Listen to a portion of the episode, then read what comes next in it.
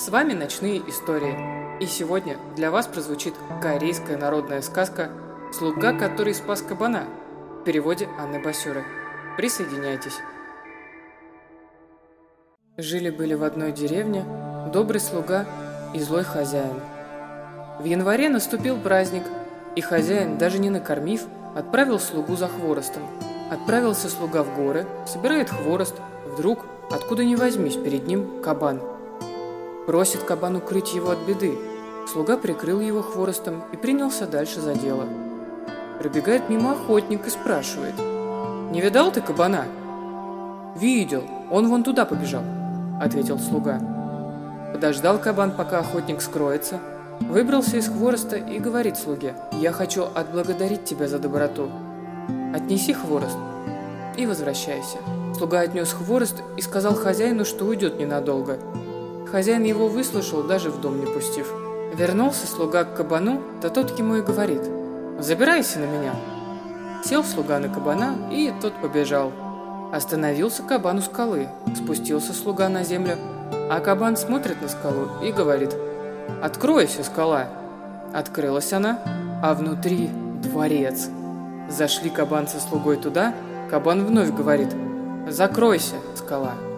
Говорит кабан слуге, что коли тот его слушаться будет, то поможет кабан ему и жениться, и зажить счастливо и богато. Отправляйся в соседнюю деревню и просись в слуги к чиновнику.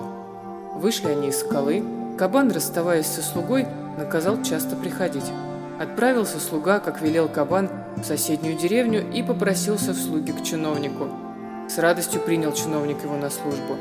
На следующий день пошел слуга в горы собирать хворост и зашел к кабану.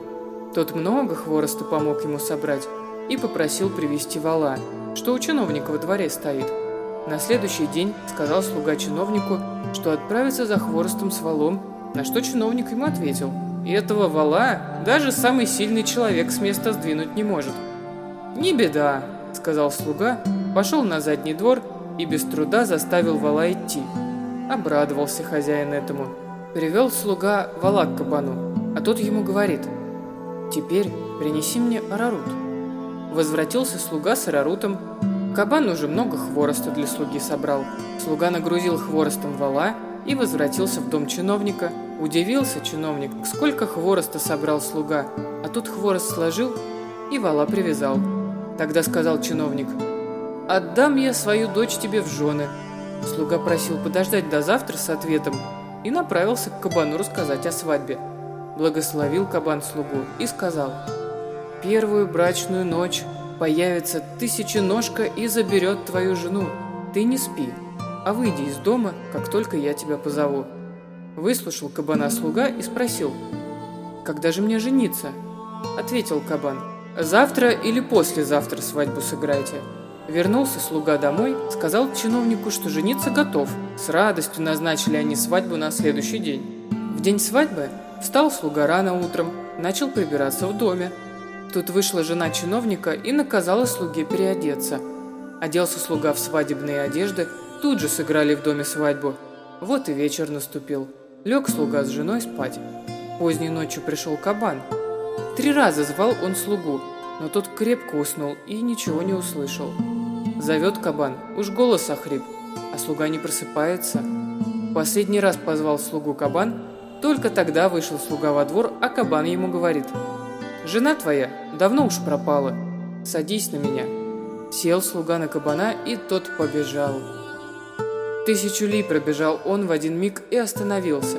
Сказал кабан слуге, «Видишь тот дом? Заберись на крышу и спрыгни в главный двор. Скажи тогда, что ж ты делаешь? Тысяченожка ответит тебе. Ты что ж, спустился с неба? А ты молчи, Тогда Тысяченожка предложит тебе в шахматы сыграть, а ты и проиграй. От радости Тысяченожка будет обмахиваться веером. К тому вееру три мешочка подвязаны. Один мешочек красный, другой желтый, а третий синий. Ты ударь Тысяченожку по левой щеке и забери мешочки. Принеси их мне. Тысяченожка тогда обернется мухой и погонится за тобой.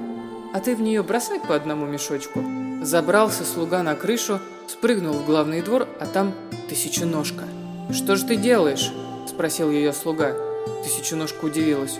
«Ты что же, спустился с неба?» Как говорил кабан, предложила тысяченожка слуге в шахматы сыграть. Проиграл слуга, а тысяченожка радуется, веером обмахивается. Тогда ударил слуга ее по левой щеке, сорвал с веера мешочки и побежал к кабану. Скочил слуга на кабана, да тот помчался. Скоро догнала их тысяченожка. Кинул слуга желтый мешочек. Тут же на несколько ли позади дороги стали тернистыми. Но тысяченожка продолжала гнаться за ними. Тогда бросил слуга синий мешочек.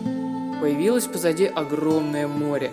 Обернулась тысяченожка мухой и продолжала за ними гнаться. И вот бросил слуга красный мешочек, загорелось все позади, муха в огне и погибла. Сказал слуга кабану, что справились они с тысяченожкой, и кабан назад побежал. Вернулись они к дому, кабан и говорит, в этом доме 12 кладовых. В первой кладовой есть красные и белые ягоды, которые мертвых с того света возвращают. Надо положить в рот красную ягоду и сказать «Воскресни!» белую ягоду на лоб положить и сказать «Дух, оживи!» Тогда человек и оживет. В шестой кладовой твоя мертвая жена. Ты ее оживи, а затем иди в десятую и двенадцатую кладовую. Там живые люди. Ты их выпусти и возвращайся. Послушал слуга кабана, так все и сделал. Вместе с женой вернулись они на кабане домой.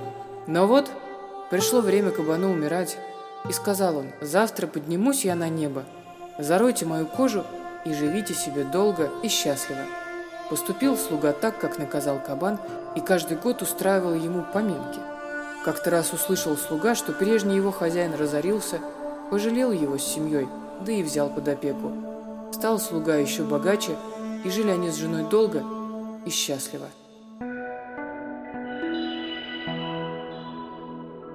С вами были «Ночные истории». До скорого!